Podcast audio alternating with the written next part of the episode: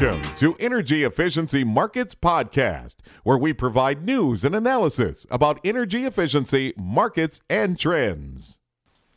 This is Lisa Cohn with EnergyEfficiencyMarkets.com. Our guest today is Jamie Wimberly, CEO of Distributed Energy Financial Group, and he's here to tell us about a new study showing consumers want prepay energy. Be sure to pick up our free newsletter at EnergyEfficiencyMarkets.com to get an early jump in prospects and trends from some of the most experienced reporters in the business. That's EnergyEfficiencyMarkets.com. Hi, Jamie. Hi, Lisa. Thanks for joining us. So, first, start. Could you start by telling me why prepay energy is important um, to distributed energy? What's the link? Well, prepay um, is basically an application coming off of the smart grid. So, with all the billions of dollars that are being invested in smart grid capabilities, mainly with an eye towards um, grid resilience and things on the other side of the utility meter. Um, we've been looking at you know, what might be interesting using that real-time consumption data coming off a smart grid for c- consumer applications and new offerings. You know, for about six years now, we've been really focused on prepay energy, which is basically the ability for a customer to pay ahead uh, for future consumption of energy. And there are various facets of this, but it's part of a, a mega trend in consumer finance. And so there's a lot of different types of prepay out there, like reloadable debit cards or gift cards or E-ZPass. Those are all examples of of prepay energy or prepay. Um, and so we are looking at how that might then touch um, the utility sector. And what we've found is that there is a significant number of customers who already are using prepay in some form and would like to d- use it to pay bills uh, in the utility sector. Hmm. And can you be more specific about um, your uh, your research, your your study? How many people did you talk to? Were there any details? Sure. We've been um, looking at this now for six years through the Prepay Energy Working Group, uh, which is a collaboration of utilities and vendors and regulators and others. And every year we've been doing a, uh, um, a survey of customers, um, so a thousand plus customers all over um, the United States. Um, we use a company called Russell Research. And what we do is ask them a series of questions, um, starting off with the big picture about what they what they know about and like about prepay in general, and then we get into more specifics around prepay energy. And what we have found is that, uh, you know, again, a, a significant number of uh, Americans, um, at least, you know, approximately 20%, so one out of five, uh, have a strong interest, meaning that they indicated, um, you know, at a scale of one to ten, that you know, nine or ten, that they really would like to to try prepay energy. Um, and there are various reasons for that, but when you look at the survey results, it's pretty clear that customers find prepay to be more convenient. Um, they also like the control aspects of it. They don't like surprises when they get their bill, you know, 30 days after they consume their electricity. Um, and, and it helps them manage their, their lives and their budgets better. Um, Mm-hmm.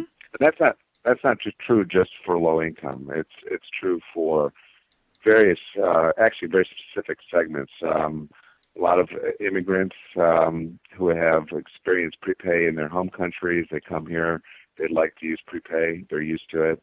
Uh, young people, very much uh, prepay is aligned with how they like to transact. Um, you know, using their mobile phones, much more incremental. Um, and then, you know, for low income as well, it's it's a way to either if they have a credit issue that they uh, would require normally a security deposit, they don't have to pay that security deposit. They can go on a prepay account, um, or if they're in a bad debt situation, it helps them make payments over a period of time using prepay, but at the same time keeping the lights on. Mm-hmm. Um, so there are a lot of benefits, but for each segment that I just identified and others, uh, those be- benefits, you know, are a little bit seen uh, is a little bit different. Now, are there any? Do you think there's any energy efficiency advantages to doing this? Oh yes, that that actually has probably been the most uh, of a, an aha moment for us. Is that we started looking at the energy conservation impact of prepay and have done a number of studies using real data, uh, mainly from co-ops. Um, and what we've uh, identified is uh, consumers almost immediately uh, drop their consumption anywhere from 10 to 15 percent once they get on a prepaid account. And that's largely because they're getting actionable data. So they're getting a message through their preferred channel every day that tells them how much they used the day before, how much they have left on their prepaid account, when they, they're going to run out, and so on. Um, and and that is almost like a bill pay conversation every day. So they can on one day they can get that information, say, geez, I, you know, I'd like to manage my cash a little bit better, so they'll make some changes, um, maybe turn off the lights, maybe do something around heating, what, whatever they're doing, um, to reduce uh, their consumption that day, and they'll see it the next day. Ah. So again, there's a, there's a feedback loop there that's very powerful. So, I mean, that's not always the way prepay works, is it? Or is this the way you Uh, propose seeing it implemented? it's normally the way it's being implemented. I mean, there's some people that you know, the, and and there's preferences there about the frequency of communications, the type of communications that they want, um, through what channel. Uh, but normally, people are, you know, again, they're, they are concerned about their utility bills. They want to do something about them in order to manage their family budgets.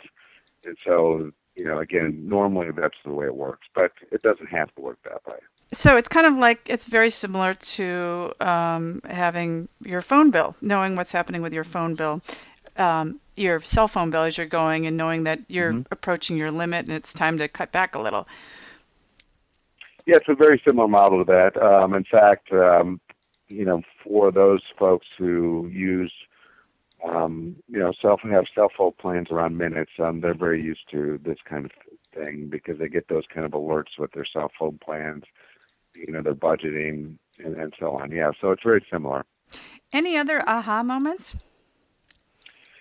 Well, it's it's interesting. Again, it's uh, you know, it's from an energy efficiency perspective. Um, it stands to reason that if this is having such a big impact um, on consumption, that it could be viewed as an environmental measure as well. Mhm. Um, and so we've started entering into conversations with key stakeholders in the environmental community about how we can leverage our findings through prepay energy and other behavioral kind of approaches to not only reduce people's bills and their energy consumption, but again, as a means to have uh, positive environmental outcomes. And if you started to do, we've, we've done some just real back of the envelope kind of calculations that we've shared with the environmental community, and it's significant. I mean, you're talking about a, a big reductions in you know emissions and and um, you know other things that they that they care about in terms of environmental metrics.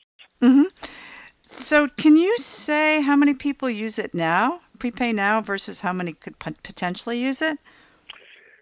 Yeah, it's it's you know it's prepay energy is interesting because it actually is um, an example of kind of a grassroots innovation. So it really has started in with the co-ops. So you know small co-ops, um, usually rural, um, you know with maybe anywhere from you know ten to twenty thousand customers. Um, and then it's kind of bubbled up from there to uh, municipal utilities, and now the larger uh, investor-owned utilities um, are starting to do pilots. Um, in addition, um, there are a lot of prepay offerings in competitive markets like Texas. Um, and so, in general, I would say, you know, there are, you know, definitely less than 5% of Americans are using prepay energy, probably even, you know, in this 1 or 2% at this point, Mhm. but it's growing very, very fast. Um, an example of that is Salt River Project. They've they've had something called M-Power, which is a prepaid program for for years, and they have almost 20% of their customer base now on a on a prepay offering. Where where is that? Um, Salt River Project in Arizona. Is that a utility? It's a, pub, a very very large public power entity. Well, is there any any uh, place our listeners can go to learn more about your study? Sure. Um, we offer a lot of uh, our reports and information at no charge on our website, which is www.defgllc.com.